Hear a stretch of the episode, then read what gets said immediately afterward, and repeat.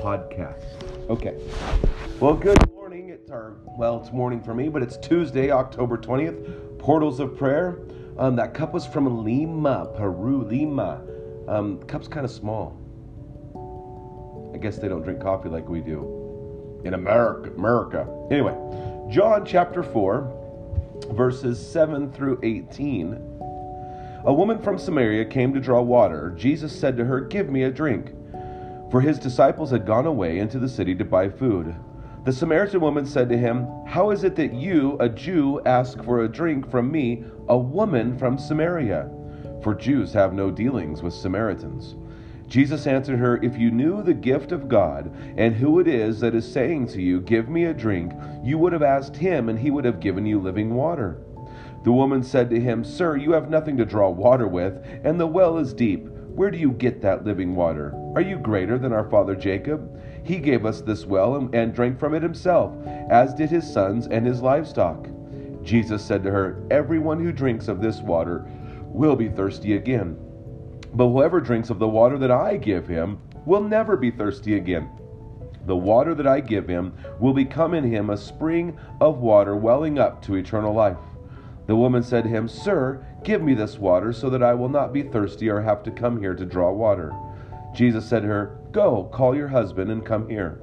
The woman answered him, I have no husband. Jesus said to her, You are right in saying, I have no husband, for you have had five husbands, and the one you now have is not your husband. What you have said is true.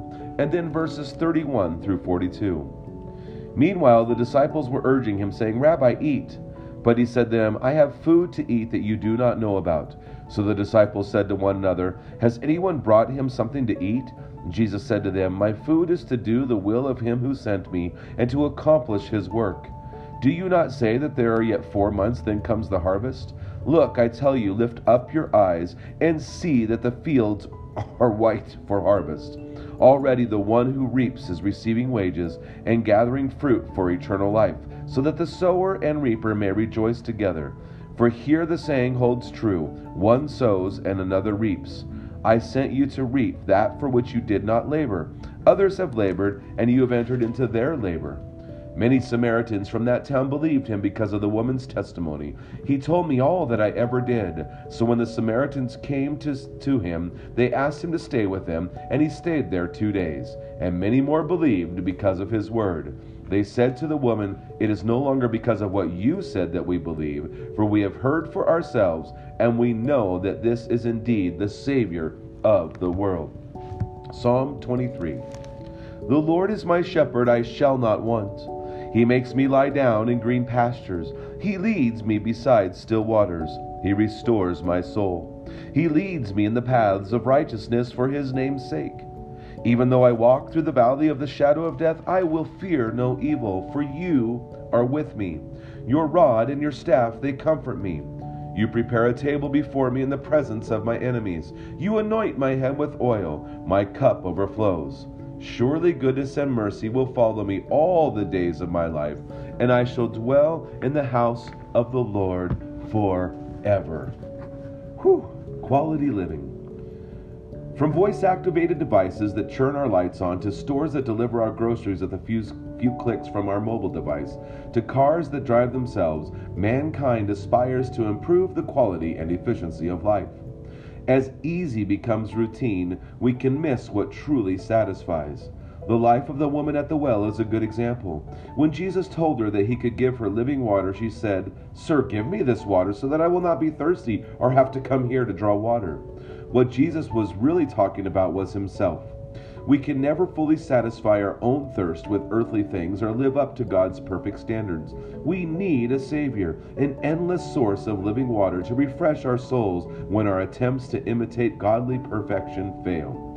Through the Holy Spirit, we receive the gifts of faith and forgiveness in the waters of baptism. This is the first trickle of spring welling up to eternal salvation. Lord Jesus, you are the answer to quality living and the restorer of my soul. Amen. And I think something else that's really interesting when we look at um, that story from the woman of the well when Jesus is in the in the town as they asked him to stay and they say something profound. And I think when we talk about what it is to invite people into the kingdom of God what it is to be ambassadors of the kingdom of God as God is inviting us to share life with others and certainly share the life of Christ with others is that they say we no longer believe because of what you said that are talking to the lady, but we now believe because of what Jesus has said. So people will start believing because of what you say, but your goal and your task, if you'll if you'll take it as that, is to bring them to hear the very words of Jesus. That's why we find preaching so important. That's why we find daily reading of God's word so important because we want people to hear the words of Jesus because then their faith will be sure and they will believe because not of what you said, but because of what God says and what Jesus has proclaimed. What great opportunity we have to bring one person at a time. May we look for expectation for people to start coming to church, for people to start hearing the word of God, for people to receive the great salvation that Jesus has given us. So may God richly bless your day. Enjoy Jesus. Go and share life.